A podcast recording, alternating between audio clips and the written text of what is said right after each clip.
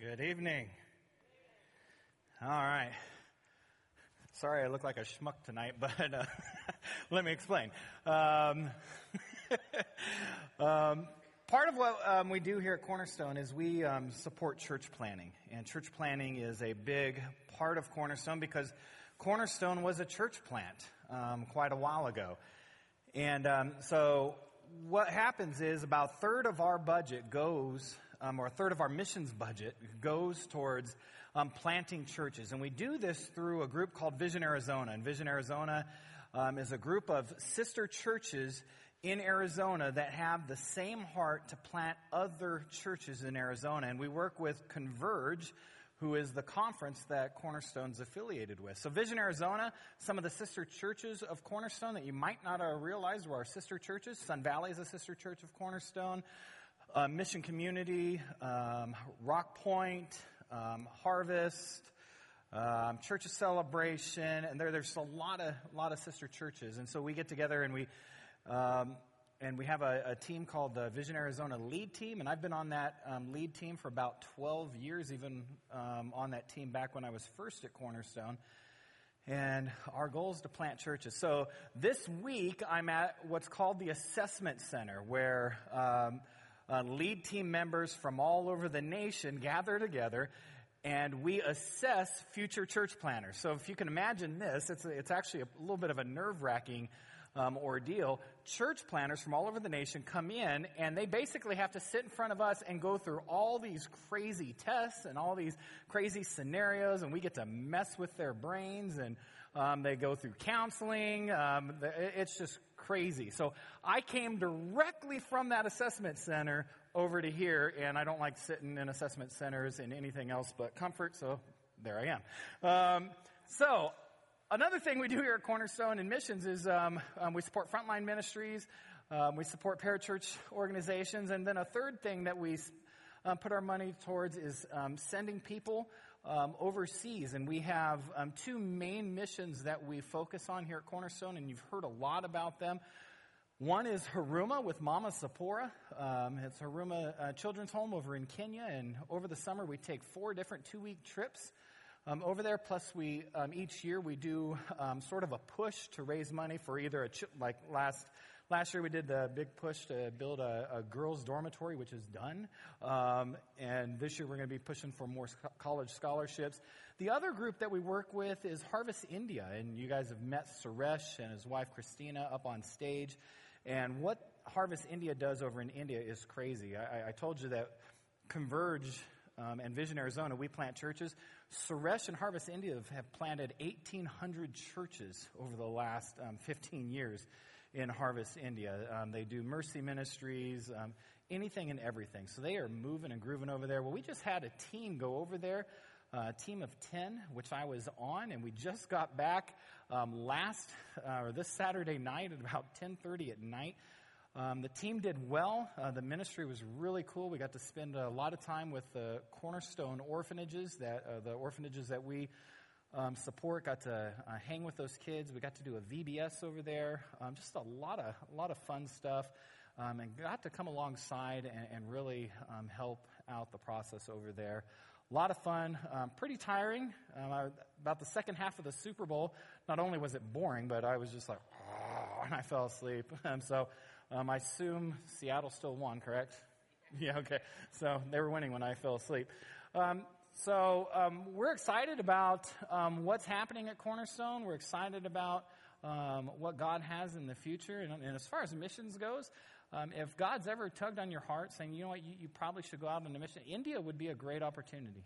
India is a great opportunity um, to see firsthand the front lines. And one of the things that we, we were able to sit down with Suresh, um, a couple quotes that just hit me that he, he said. The first one was, um, we were asking him, hey, so what are you doing? And we were just getting this whole glimpse of everything. And he's just doing so much. And he finally looked and he took a breath and he said, you know what? we can't do everything as Christians, but we should do something. And that's sort of his call. You know, we're going to do something. If there's a need here, we're going to do something. We not, might not be able to juggle everything, but we are, we're not going to sit back and watch. And, and the um, other thing that, that's really powerful, and he looked at us point blank, because we kept asking him the question, and, and most leaders go over there, and, and the leaders go over there and they're intrigued by Suresh because he's one of the best leaders we've ever seen. Um, what he has organized and what he has done over there is mind boggling. And so, quite honestly, we keep saying, How do you do this? How, how do you do this? You, you do stuff without having money. You do stuff with, and he con- constantly says, Well, I, I believe in God, we'll do it. I, I, and he says it all the time. I, I am believing in God that this will happen. And we're like, Are you crazy? And, and so he just starts doing it, and all of a sudden, God comes in. And, and over and over and over and over and over again, without a default, God comes in. And we're just like, Man, this is incredible. And Suresh finally looked at us and he says, Why is it so incredible? God can do anything. And he, and he point blanked us. He's all, Here's the problem with you Americans you have no faith. You have no faith. And we're like, whatever. but, but, seriously, on the inside, we're like, he's right. We don't have any faith. Um, but he, and so it was just a phenomenal opportunity just to see what was happening over in India. So if you've ever um, thought of going on a mission trip, that would be a phenomenal one. Obviously, we do Kenya and Jamaica as well um, amongst other things that happen with, um, within our ministry. So, all right, so we're doing this whole Journey 180, and it's been a while. Um, I was in India for two weeks. Uh, Manny the Mellow was up here um, a couple weeks ago, and um, he is now more famous to my daughter than me. Not that I was ever famous with my daughter, because apparently he knows Susan Atkins, uh, and she's all, "You know who that is?" I'm like, "Yeah, that's the Manson girl," and and because of my wife, my wife loves the whole murder mysteries and um, serial killers. My wife has all the books on every serial killer. And I say this all the time. If I end up dead, it's her. I just trust me. I'm speaking from the grave right now. It's being recorded. She killed me. Um, but, um, and so my daughter knows a lot about a lot of these guys. She's like, oh my gosh, Manny Millo. And I was like, yeah, we, we think that in the office too. Manny is, is the bomb. Um, so he was up here and he was uh, able to cover um, Noah and the ark and the flood and the Nephilim, which I'm thank, thank you, Manny, for hitting that one for me. Um, and then um, last week we had the special all church meeting, which which was cool. And then on Sunday mornings we've been um, going along. So if you haven't gotten one of these, uh, make sure you grab one of these Journey 180s. It sort of gives you a little a little calendar of where we're at. And tonight we're going to actually combine a couple because uh, we lagged behind a little bit. We're going to talk about Isaac and Jacob um, tonight. And then that would put us, oh, we're moving along. So um, Isaac and Jacob, but just so we can catch up a little bit, and every once in a while, if we hit something on Sunday that really needs to be um, hit on Tuesday nights, we'll make sure we do it, and vice versa.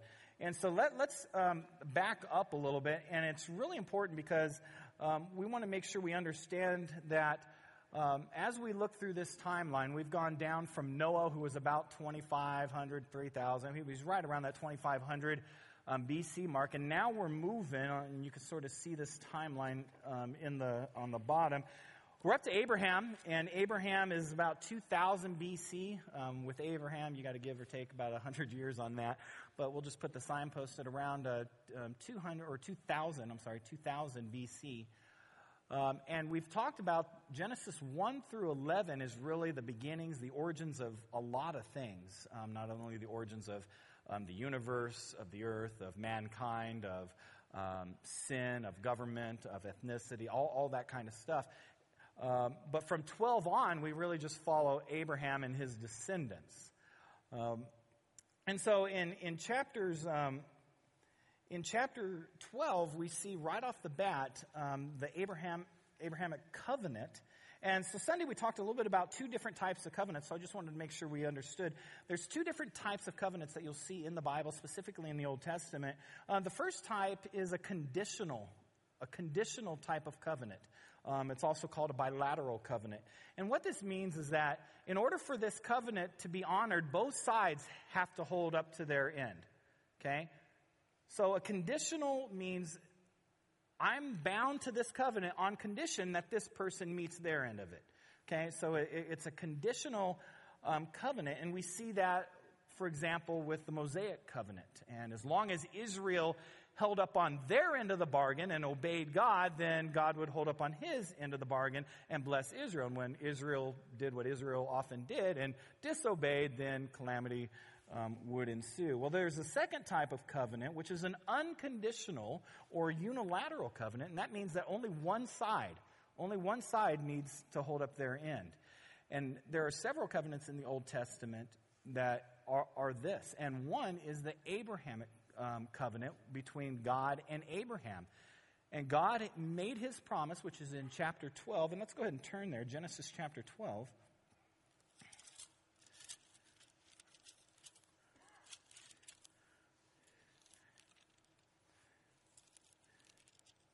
Genesis chapter 12, and,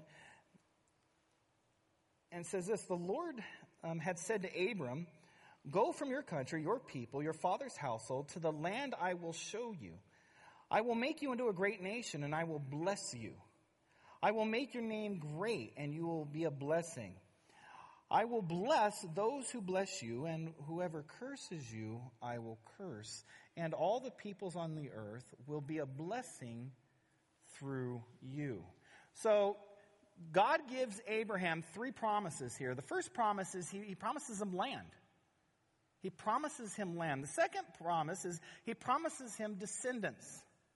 Okay? He promises descendants. And the third promise is a blessing.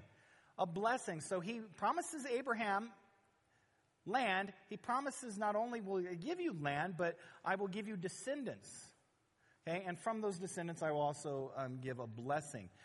And then we see, and we're not going to go through it tonight, but we, we see in chapter 15 the ceremony that takes place. And, and what happens is God asks Abraham, well, go grab these specific animals and cut them in half. Okay? So covenants back then were a little more gory. Okay? And so put each half of the animal on each side of the path. And what would happen in these covenants is once the animals were put on both sides, the halves of the animals, they would walk basically this blood path. It's a blood covenant. And both men would walk through. And once they walked through, that, that's just like shaking the hand or signing your name on the line. You were in. Well, we see in this particular one with Abraham that God causes him to fall into a sleep, and only God walks through this, taking it from a conditional to an unconditional covenant to where God says, No matter what you do, Abraham, this is what's going to happen. You will get land, you will have descendants, and your descendants will be blessed. And the meaning of blessing is basically your descendants, the bloodline will go through your descendants and ultimately end up in the Messiah or the Christ. And by the way, Messiah and Christ mean the same thing. It's the anointed one. Messiah is Hebrew, Christ is Greek. Um, and so so from this point on, now we are following this blessing. We are following this covenant all the way to Jesus. We are following this promise that God made that, that through Abraham, the world would be blessed. They would be blessed by the Savior, the Redeemer, and that's Jesus Christ. So we covered that. One other thing I want to hit before we get into this whole Isaac and Jacob thing is the whole idea of what, because um, we're going to see this quite a bit through the Old Testament, and so we want to want to hit this early. It's true that everybody can sort of trace back to the original Adam and Eve, and, and Manny talked about the, the no belly buttons, um, which would be true. They would have no belly buttons, I would assume, um, which would be weird. Seeing a person and, you know, seeing them in a swimsuit with no belly buttons, just think about it. See, that's what I do. I think about weird things like that. It, would just be weird. Um, um, whether they were found by an archaeologist post flood, I don't know, but um, they, they, were um, no belly buttons. But um, so you can trace it all the way back there, but really we need to trace all the way back to Noah's three sons. Because on the ark we had eight people Noah and his wife, and his three sons, Ham, Shem, and Japheth, and their wives. So there was eight people. And so you get three sons, Ham, Shem, and Japheth, and everybody on the earth today can trace their lineage back um, to these um, three sons. And it's actually a fascinating study. We, don't, we won't be able to go through it tonight, but it's a fascinating study um, to see how each one of those has played out. And whether you're from a German heritage or an English or, African or Chinese, whatever, you can trace it back um, to one of those. And we do know, however, that the Japhites went into Europe and they went into India. That's where we get the Indo European stock. Okay, so Indians um, India Indians, and um, the Europeans are, are close relatives. Um, the Hamites went down into Africa, but not just Africa. They also went over into Asia and then over the strait down into the Western Hemisphere. So the Hamites actually really moved quite a bit. So um, those who are in Africa, and then all the way into the Orient, and then what we would know is the uh, um, American Indians, the the Western Hemisphere, and you could see that play out. They a lot of ver- a lot of similarities. You could see the uh, the ziggurats, the um, pyramids, and all that very similar in, in, the way they do things. And then the Semites, the Shemites, um, basically just stayed in um, the Middle East. They didn't really move anywhere. So, um, so in saying that, we get this whole term of Semite. Um, and often, as you go through the Old Testament and even in the New Testament, you see referred back to, you see these uh, different names. Um, the Semites, um, which mean, you know, the term you're anti Semitic, what does that typically refer to? You're, you're anti Jewish, okay? Um, that's how it's termed now, but, but to be literal, if you're anti Semite, you're anti Shem, which means you're half of, you're, you're anti a third of the world's population. So it really, technically, um, if you're looking at the Bible, a Semite is anybody who descends from Shem. Anybody who descends from Shem. Um, there's the term Hebrew. There's the term Israelite, and then there's the term Jew. And so, what I want to just talk about briefly is these are different things. A lot of times we go, oh, the Jews and the Israelites are the same thing. They are not the same thing. All the Hebrews are the same thing as the Jews. No, they are not. They're different. And so, in order to understand this, um, best way, if you have a piece of paper, just, just write um, Shem up at the top. And then maybe draw a big circle around Shem. Okay? Under Shem would be the word Hebrew. Now, Hebrew comes from the person known as Eber, and you'll find him in chapter 10 of the Table of Nations, or chapter 11, I believe, actually. Let me check that real quick. Nope, chapter 10, verse 25, um, 24 and 25. Okay, so Eber is where we get the term Hebrew. So, so you got Shem, and later one of his descendants is named Eber. So all Hebrews are Semites, but not all Semites are Hebrews. Does that make sense? Okay. All right. So under Hebrew, I want you to write Israelite. Okay. Where do we get the term Israel from? We'll talk about him tonight. Whose name was changed to Israel? Jacob. Okay? So Jacob and Israel the same person. And the 12 tribes are basically um, derivative of the 12 sons of Jacob, or the 12 sons of Israel. Okay? So the Israelites are basically anybody who descends from Jacob. So, all Israelites are Hebrews, which means all Israelites are also Semites, but not all Semites are Israelites, and not all Hebrews are Israelites. Does that make sense? Okay? If, you, if it doesn't make sense, just nod yes, um, and then we'll, we'll talk about it later. Um, then we move down one more level, and you could put Judah. Judah is one of the 12 sons of Jacob. Just one of 12. Okay? Judah in Greek is Yudin. Yudin is where we get the term Jew. In World War II, um, a lot of times you would see buildings, whether it's businesses or restaurants, that would have a big um, um, star of David on it. It would say Yudin. And that meant this was a, a Jewish person's residence. Don't buy or whatever. Okay? And so Jews are basically anybody who is a descendant of Judah. Just Judah, not any of the other 11, just Judah. Okay? And so all Jews are Israelites, but not all Israelites are Jews. All Jews are Hebrews, but for sure not all Hebrews are Jews. All Jews are Semitic, yes, but not all Semitic people are Jews. Okay, are you thoroughly confused now? Good for you. All right. So basically, anybody not confused, raise your hand. Anybody makes sense? Okay. So when you see the terms Israelites, it doesn't always necessarily mean specifically the Jews. It could mean any one of the 12 tribes, not necessarily Judah. When you see the term Hebrews, it does not mean necessarily the Israelites or the Jews. It could mean a whole litany of people.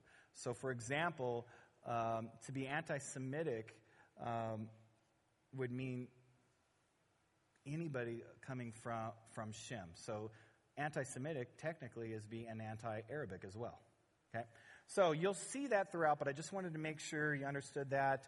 Um, if you're on, I, on your iPod or on YouTube, just slow it down a little bit and, and write those out, and um, you should be okay. So let's go ahead and look at tonight.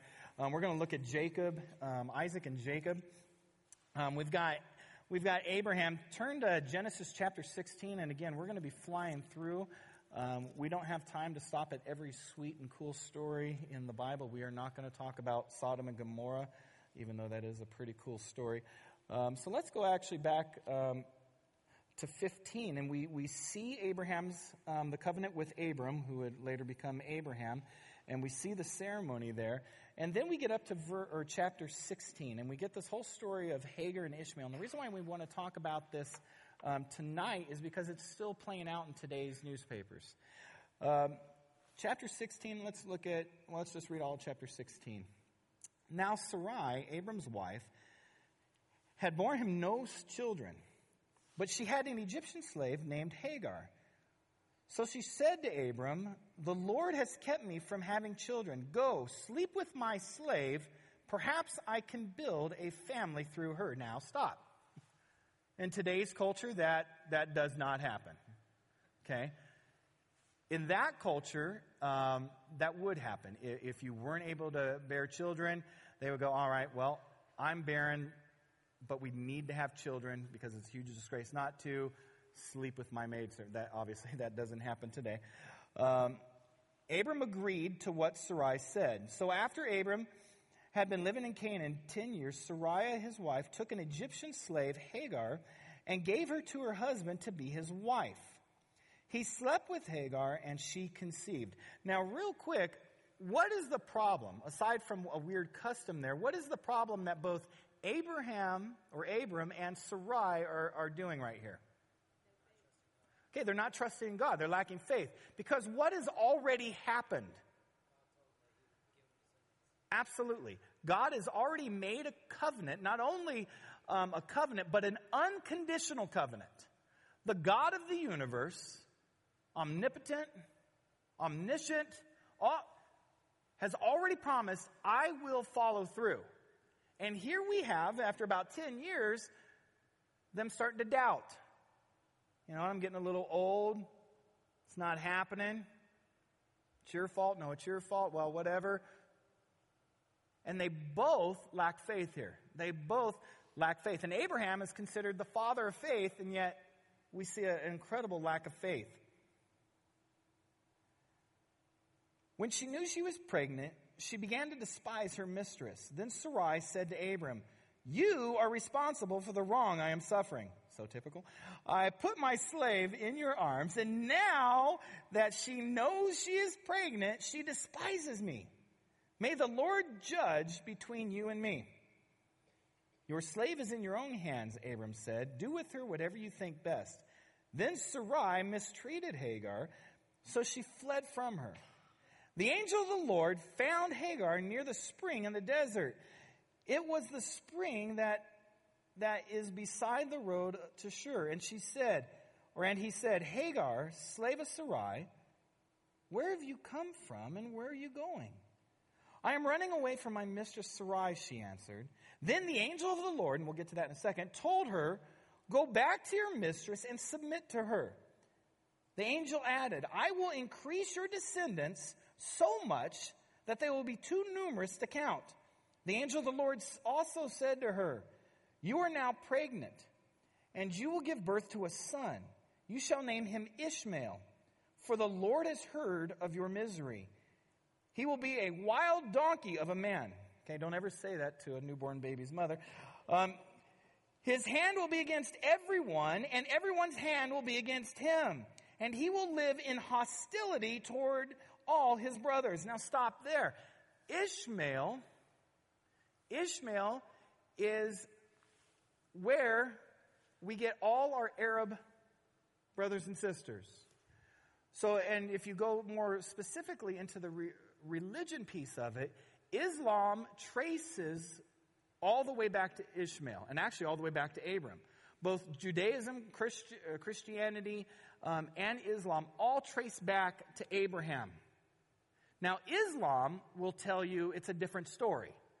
Islam will say it's reversed. It was actually Ishmael that was the promise. It was Ishmael that was the one that Abraham almost sacrificed. It was Ishmael that the bloodline would run through. And obviously, the Bible says the reverse.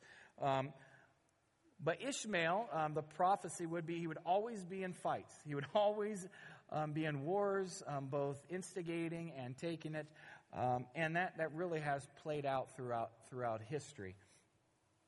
She gave this name to the, she gave this name to the Lord who spoke to her. You are a God who sees me, for she said, I have now seen the one who sees me. This is why the well was called Beer Lahai Roi. If I didn't get that right, mumble to yourself. It is still there between Kadesh and Bered. So Hagar bore Abram a son, and Abram gave the name Ishmael to the son that she had born. Abram was 86 years old when Hagar bore him Ishmael. So he was an, he was an old dude already. Okay? So there's the, the birth of Ishmael. The one key thing in here I want to point out is a person that will appear throughout the Bible, and this is very important. And I actually touched on this a couple weeks ago in our Q and A session, and then we hit it fairly strong this last Sunday. Um, anytime you see the term "the angel of the Lord," it's got a specific meaning. And it has to say the angel of the Lord, not an angel or an angel or what.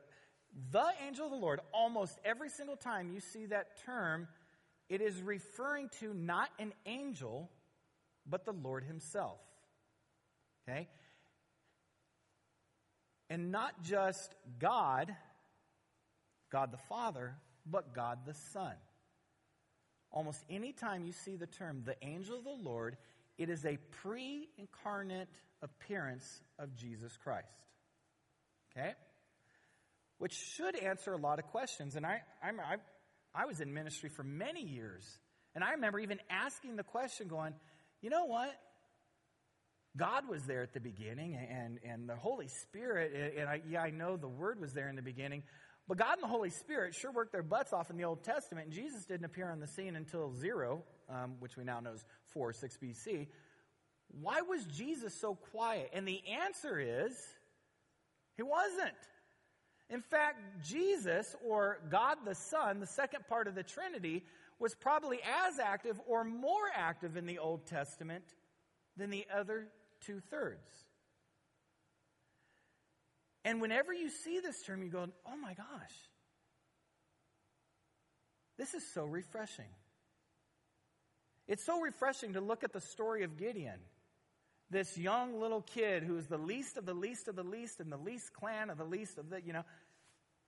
And here, the angel of the Lord, Jesus, sits down next to him and says, Mighty warrior.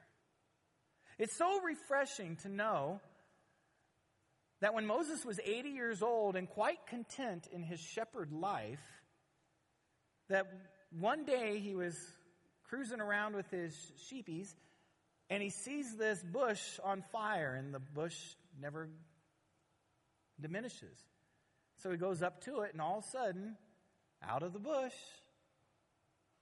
Jesus is the one speaking. And now, when you compare the talk between Jesus and Moses, that sounds an awful lot like the talk between Jesus and Pilate. Moses says, Well, who am I to tell sent me? The bush says, What? Say, I am sent you. I am that I am. Who else says that? Who are you? I am. It's amazing to know that my Lord and Savior was the fourth person in the fiery furnace. It's amazing to know that my Lord and Savior played an active role in my redemption before the Word became flesh. But even throughout this bloodline, Jesus was playing an active role. And we see it here comforting Hagar. Verse 7 or chapter 17 and we'll, let's skip up to verse 15. Okay, so Ishmael's born. Let's, let's get to the next. Verse 15 God also said to Abraham, As for Sarai, your wife, you are no longer to call her Sarai, her name will be Sarah. I will bless her and will surely give her a son or give you a son by her. I will bless her so that she will be the mother of all of nations. Kings of peoples will come from her.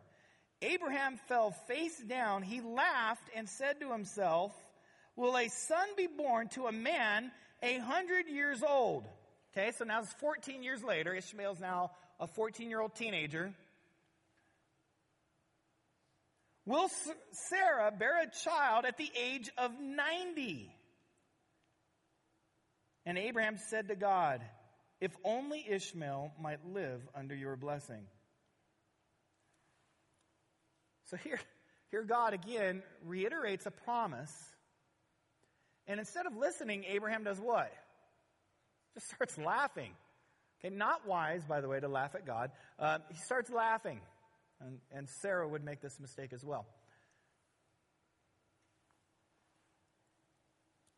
Then God said, Yes, but your wife Sarah will bear you a son, and you will call him Isaac.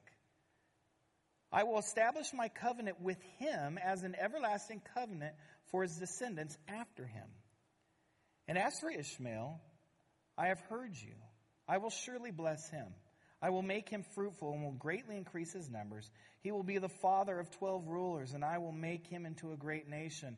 But my covenant I will establish with Isaac.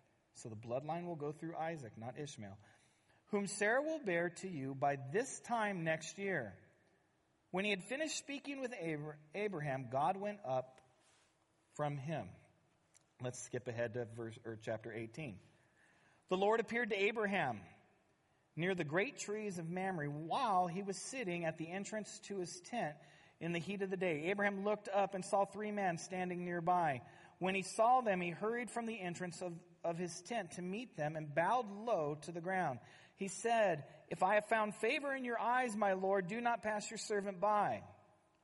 Let a little water be brought, and then you may all wash your feet and rest under this tree. Let me get you something to eat so you can be refreshed, and then go on your way so that you will have, so that now, I'm sorry, go on your way now that you have come to your servant. Very well, they answered, do as you say. So Abraham hurried into the tent to Sarah. Quick, he said, get three seahs of the finest flour and knead it and bake some bread. Then he ran to the the herd and selected a choice tender calf and gave it to his servant who hurried to prepare it. He then brought some curds and milk and, and the calf that had been prepared, and he set these before them. While they ate, he stood near them under a tree. Where's your wife, Sarah? They asked him. There in the tent, he asked, or he said. Then one of them said, I will surely return to you about this time next year, and Sarah, your wife, will have a son. Now, Sarah, while listening at the entrance of the tent, which was behind him, Abraham and Sarah were already very old, and Sarah was past the age of childbearing by quite a ways. So Sarah laughed to herself as she thought, After I am worn out and my Lord is old, will I now have this pleasure? Then the Lord said to Abraham, Why did Sarah laugh and say, Will I have a child now that I am old? Is anything too hard for the Lord? You might want to underline that, by the way. It's pretty profound, it's pretty elementary, pretty basic, but it's something that we all do. We look at Abraham and go, How could you laugh at the face of God and doubt him? We look at Sarah, how could you laugh at God and doubt the omnipotent, all knowing God? But yet we do it all the time. We do it all the time. In every aspect of our life, we do it. And so it does not hurt us to understand that simple truth. Is anything too hard for the Lord? The answer is no. I will return to you at the appointed time next year, and Sarah will have a son. Sarah was afraid, so she lied and said, I did not laugh.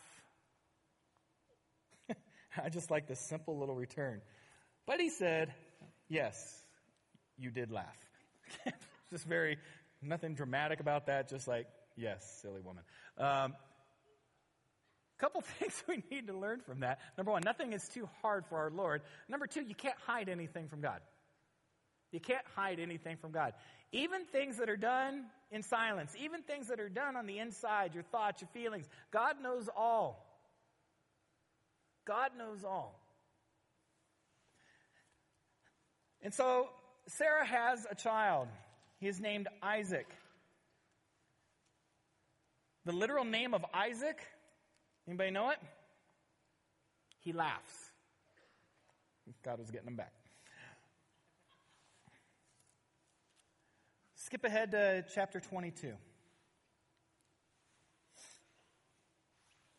And as we follow this timeline, we're at Abraham at about 2000, and we know Moses is at 1500, and we know there was about 350 to 400 years of basically silence, of slavery that all the descendants, basically the nation of Israel, were under. So that 400 years, that means all this, all these stories between Abraham on to Isaac and then on to Jacob are all happening within 100 and 150 years. Okay, so this is all happening um, right around the same time. So let's look, look here. This is about another decade in the future. Sometime later, God tested Abraham, and he said to Abraham, here I am, he replied. Then God said, Take your son, your only son, whom you love, Isaac, and go to the region of Moriah. Sacrifice him there as a burnt offering on the mountain I will show you. Early the next morning, Abraham got up and loaded his donkey. He took with him two of his servants and his son Isaac. Now, this is a very important passage. This is why we're being a little repetitious with this for those who are on, on Sunday. This is a powerful passage between Abraham, Isaac, and God. And this is where Abraham would get the term father of faith. And I want you to try to pick, as we read through this, try to identify where the faith moment happens. Because remember, Isaac is what? He's, he's the promise. Okay, the promised bloodline. He is their only son. And that would be re- reiterated over and over and over again. Abraham, take your son, your only son, um, which sounds awful familiar to another story we, we catch 2,000 years later. So check this story out. On the third day, verse 4, on the third day, Abraham looked up and saw the place in the distance. He said to his servants, Stay here with the donkey while I and the boy go over there. We will worship and then we will come back to you. Abraham took the wood for the burnt offering and placed it on his son Isaac. And he carried, and he, and he himself carried the fire and the knife. As he took the two of them, or as the two of them um, went on together, Isaac spoke up and said to his father Abraham, Faja, yes, my son. Abraham replied, The fire and the wood are here, Isaac said, but where's the lamb for the burnt offering? Okay, so Isaac was perceptive, okay, as most people probably would be. You're on this long journey, you're heading up to the top of this mountain, and you know you're going to have this big sacrifice, and you're going to build an offering. And so the common question would be, well, where's this offering? Abraham answered, God himself will provide the lamb for the burnt offering, my son. And the two of them went on together. When they reached the place God had told him about, Abraham built an altar there and arranged the wood on it. He bound his son Isaac and laid him on the altar on top of the wood. Then he reached out his hand and took the knife to slay his son. But the angel of the Lord, let me, let me go back to verse 11. But the angel of the Lord called out to him from heaven, Abraham, Abraham. Here I am, he replied. Do not lay a hand on the boy, he said. Do not do anything to him. Now I know that you fear God, because you have not withheld from me your son, your only son. Abraham looked up, and there in a thicket he saw a ram caught by its horns. He went over and took the ram and sacrificed it as a burnt offering instead of his son. So Abraham called that place, the Lord will provide. Okay, remember that. This place is called the Lord will provide. And to this day it is said, on the mountain of the Lord it will be provided. Okay? Now that last term, and to this day it is said, okay, Moses is the one that wrote the first five books of the Old Testament. So as Moses is writing this to his audience, this is 500 years now in the future, and he's all, and to this day, this mountain's still called, and the Lord will provide. The angel of the Lord called to Abraham from heaven a second time and said, I swear by myself. Angels, by the way, cannot swear by themselves. Remember who the angel of the Lord is? Okay. Declares the Lord, that because you have done this and have not withheld your son, your only son, I will surely bless you and make your descendants as numerous as the stars in the sky and as the sand on the seashore. Your descendants will take possession of the cities of their enemies, and th- through your offsprings, all nations on earth will be blessed because you have obeyed me. Then Abraham returned to his servants, and they set off together for Beersheba. And Abraham stayed in Beersheba. What's the big deal about that? Where'd the faith moment happen? Verse 5. Why? Very good. Okay? So a lot of times you hear messages and going, Abraham showed incredible faith because when he lifted the knife, he was about to plunge it into his heart.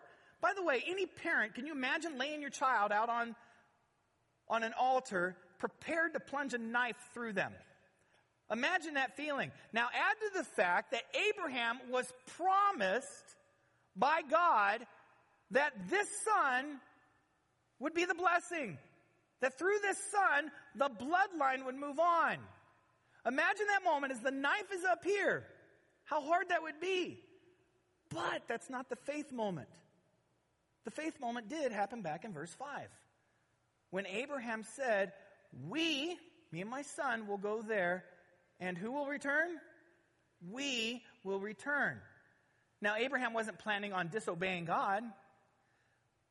He knew somehow God would provide. He did not know how.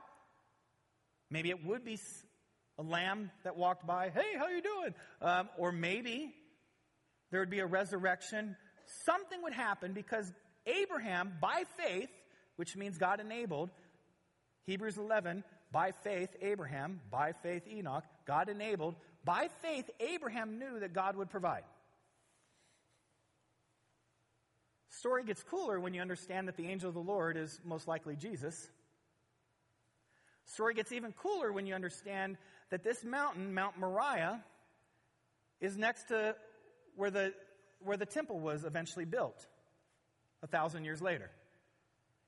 Solomon's temple was built right next to this hill. Story gets cooler when you understand that a thousand years after Solomon built this, remnants of this temple were still in place in the temple that Jesus spoke in. The temple courts that the early church met in, Solomon's colonnade, the portico. This is where the early church began. Story gets even cooler when you understand, well, if that was the Temple Mount back 2,000 years ago, or 1,000 years ago, and that little hill next to it was where Abraham almost sacrificed his son, and God said, No, I will provide. What hill was next to the Temple Mount when, in Jesus' day? Where Jesus was crucified. 2,000 years ago, Jesus called out for heaven and said, Stop. On this hill, someday the Lord will provide. Someday, the bloodline that's going through your son's veins will lead up to the cross. And on this very hill, this blood would be let for the redemption of mankind. It's really cool when the stories of the Old Testament start intermingling with the New Testament. You start seeing where things come, come into play. Abraham had incredible faith. Was Abraham a perfect human being? No. We already bypassed a couple stories of where Abraham lied about his wife. In fact, he said, Oh, no, this is my sister. Go ahead and take her into your harem. Try that with your wife someday. she's not my wife, she's my sister. Have her. And we will find out from Abraham on down the line, we have a litany of people who are jacked up. Hebrews 11, the Hall of Fame, is a list of people who were messed up. Jesus' bloodline is filled with messed up people. Jesus didn't come from a bloodline of kings and priests. You start looking at Jesus' bloodline, you see, well, there's a liar. There's some of the most horrific parenting in the history of the world. We have murderers, adulterers, rapists, drunkards, prostitutes. But yet it all goes back to that term by faith. By faith. Somewhere along the line, each and every one of these people, by faith, realized that God was God and they were not and they humbled themselves, and by faith, God did incredible things through them. And what's cool about that is knowing that each and every person here in the purple chairs or up here all by himself on a lonely stage, weird, um, we're all messed up. We're all messed up. We all do things that are not good. We all think of things that are not good. And yet, no matter how bad you think you are, how unqualified you think you are, if you're sitting in this room, you could be used by God. Not because of anything special about you, but because if you have faith in God, you can do anything. God can use you. If God can use Abraham, he can use you. If God can use Moses, he could use you. If God can use, um, let's get to Isaac. Let's get to Jacob. If God can use those yahoos, he can use us. So we, we move along in the future here. Isaac, Isaac's one of those crazy characters. He's, he's most famous for not being sacrificed, quite honestly.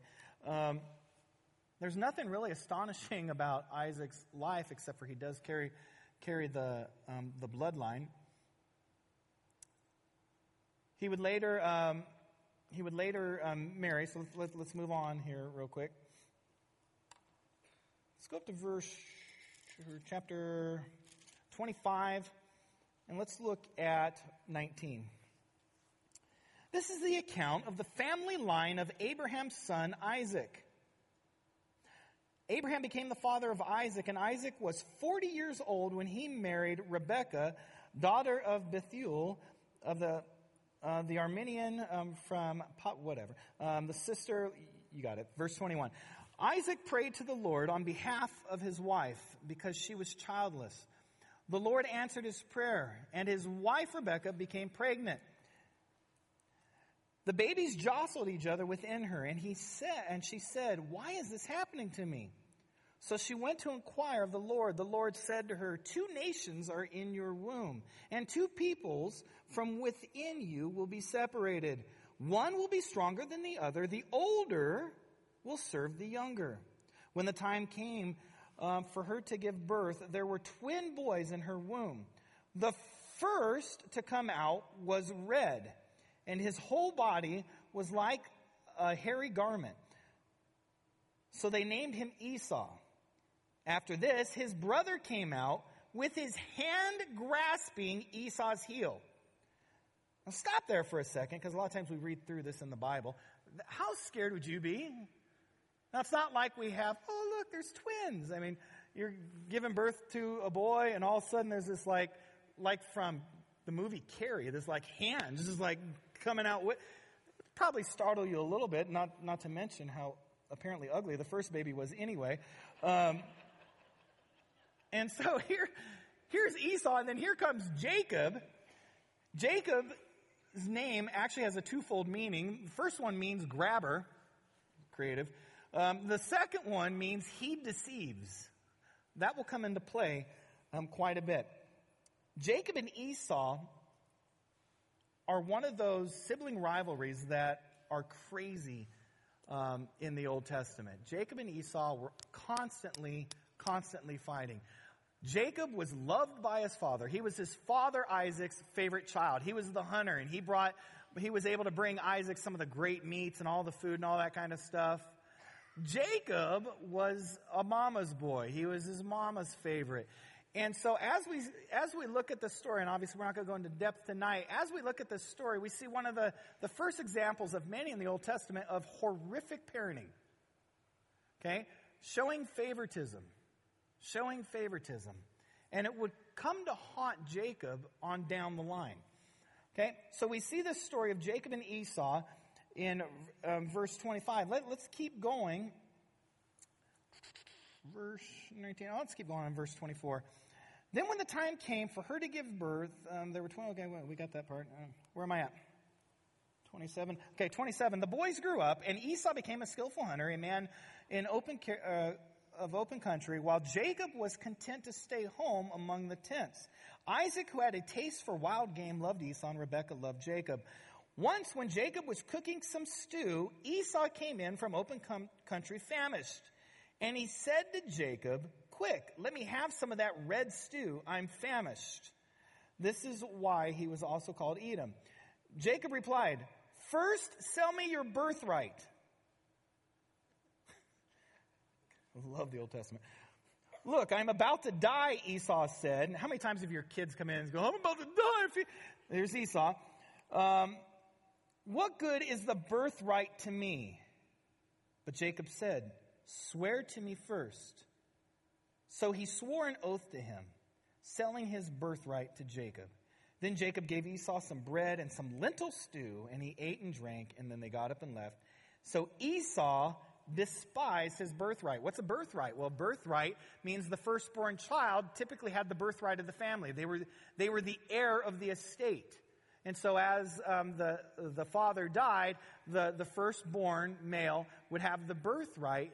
And not only would he be the heir, but as everything was split up, he would, give a, he would get a double portion compared to everybody else. Esau despised his birthright. What does that mean? Well, it means his birthright equated to him as much as a bowl of lentil soup. He valued the birthright of his father as much as a bowl of lentil soup. And who was there to take in all the glory of this? The deceiver, Jacob.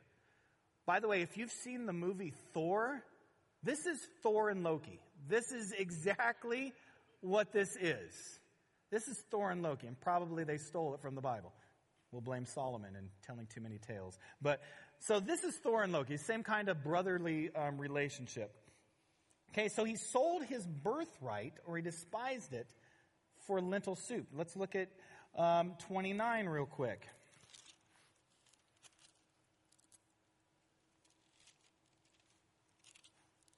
Let's actually not go up to 29.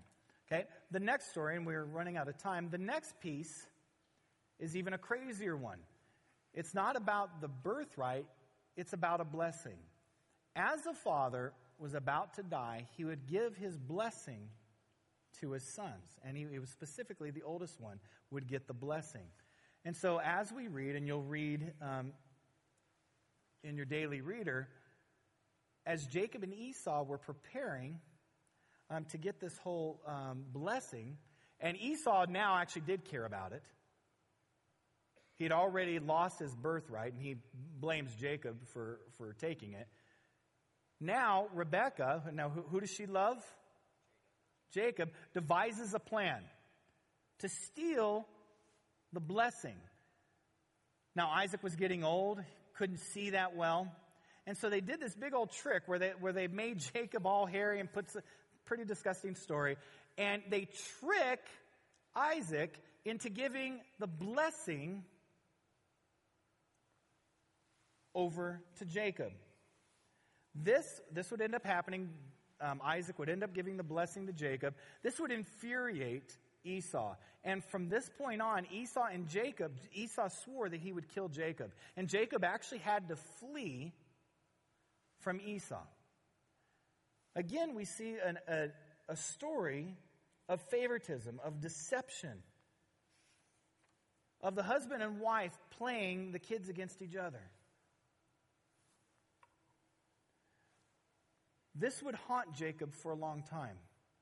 We'll see stories as Jacob goes down, and with Jacob's own 12, Remember, Jacob would eventually be called Israel, and he would have 12 sons of his own.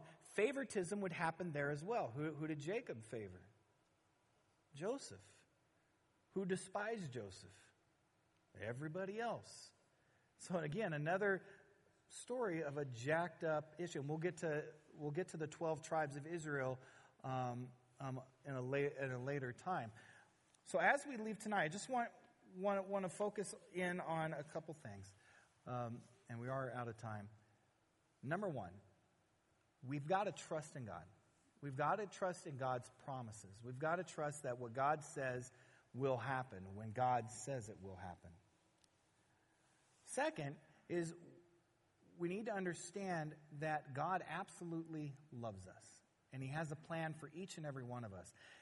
And so many times we see, even in these early patriarchs, where these people took matters into their own hands. They didn't trust God's promises or God's plan or ultimately God's word, and so they would take it into their own hands. And anytime we take things in our, into our own hands, what happens? Things get messed up. Things get messed up.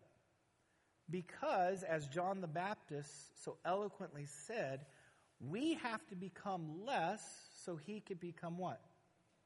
Greater. The lesser we become, the more of Jesus there is. The less people see of us in our lives and the more they see of Jesus, the better things work out. It's like someone um, standing up during a movie. Those people that just couldn't go to the bathroom before the movie started, they have to go to the bathroom during the movie.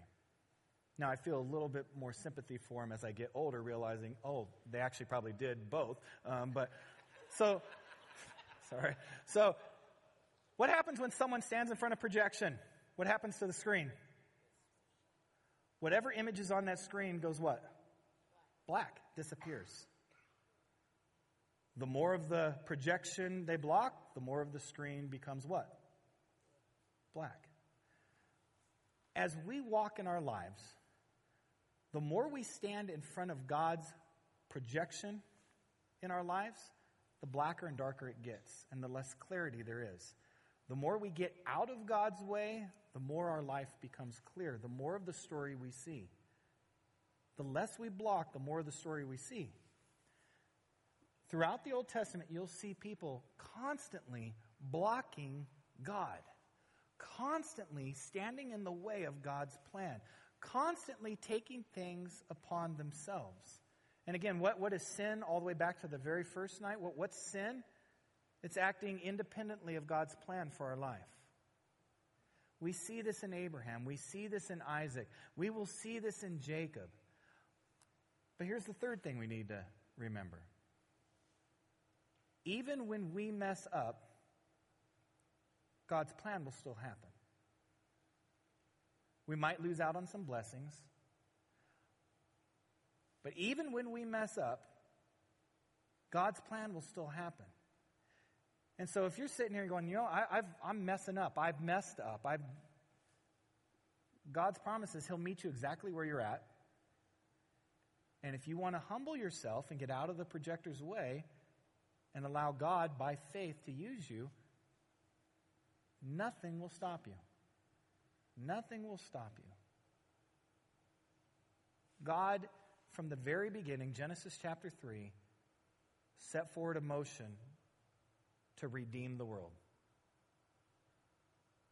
And no matter how many times Satan tries to mess it up, no matter how many times man stumbles and, and messes up, that plan has been in motion. And it led all the way up to the cross. And it's been and it's phenomenal as we go through the Old Testament. And, and it's gonna I'm, I'm, telling you, one of my favorite stories in all the Bible um, is this whole transition between Joseph and Moses. We have a shepherd who rises up to the prince of Egypt, only to have a prince of Egypt who rises up to a shepherd, and how God moves through a people to go from a family of 12 to a nation of millions. And it's so fun to look back on the timeline and go, God, you're genius. I would never have thought to do that the crazy way you did it. But now I see that's the only way you could have done it. And so, my encouragement to you and to myself, if I had a mirror here, you might think there's a great plan for your life and you have the, the, the sweetest idea. Humble yourself and just allow God to start moving. And even when you think things are going a little bit crazy, that, that's probably a good indication that God might be moving in your life. And who knows where you'll be. Today I had the amazing opportunity to be an assessor, to sit here and assess with my little clipboard future pastors, future leaders. And much to my surprise, in the room walks in an assessor. And I'm like, oh my gosh. And I look at this assessor. It was a junior high kid who was in my youth group at Cornerstone about 10 years ago. He's not only a pastor now, he not only was on staff with me, he's now assessing for the conference other pastors. Here's what's amazing about this. You look, when I first got here, there was only eight junior hires. When I first got to Cornerstone, there was about 300 people. We were meeting over in a school, and there was eight junior hires in this smelly room. And I was the junior high youth pastor. And if you look at the, if you line these eight kids up, he's the last one you would have chosen the last one you would have chosen by a long way. And I'll tell you, even as he went up through high school, that kid got into more trouble. That kid should never have graduated high school. I'm not sure he did. That's okay. I, I sort of cheated myself. But, um, and to look at this kid, and no one would have given him a chance. No one would have given him a chance. And here today, he's assessing other pastors, and he's part of a movement up in Washington. God's crazy. God will do things, and he doesn't need your he doesn't need your advice, he needs your obedience. And I, I can't wait to see who God uses out of this room and who God is currently using and who God will use out of our student ministries questions. And I know it's 8 o'clock, so if you have kaboomers, um, any questions on tonight? I know we didn't really get too crazy on some weird stuff, but any questions at all? Okay. Oh, did you have one? Nope. Okay, so next next week, where are we at? Woo! Next week is Moses.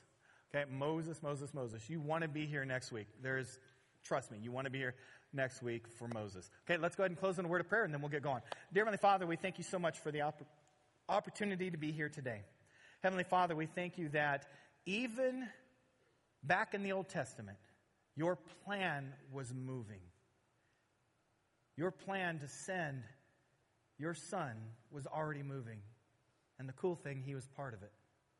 Heavenly Father, I just pray that as we dig into your word, we, we see your plan we just don't see the stats and all these other things, but we actually see your plan and your love and your grace for us. Heavenly Father, we thank you for all those jacked up people in the past that you used. We thank you for your love for them. We thank you for them and their faith to at some point in their life submit their, their everything to you. Heavenly Father, I just pray that now that as we look back to the cross and we look back at redemption and salvation.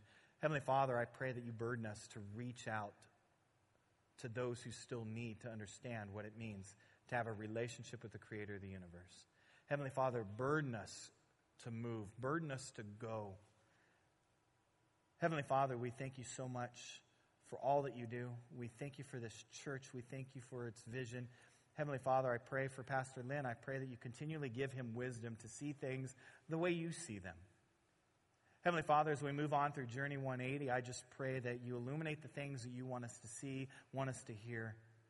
Heavenly Father, I pray that as we, we walk through this timeline, that we, that we see your hand and how much you absolutely love us. And I pray that you strengthen our faith and allow us to realize that you can use each and every one of us in the most powerful ways, no matter what our background, no matter what our education level, no matter what we look like, um, dress like, no matter how much money we have or don't have. Heavenly Father, we thank you for the beautiful promise that if we would just submit ourselves, you will move mountains. We love you and we praise you. It's in your precious name we pray. Amen. All right. See you guys next Tuesday night. Those Sunday night Sunday miners. See you Sunday. Bye bye.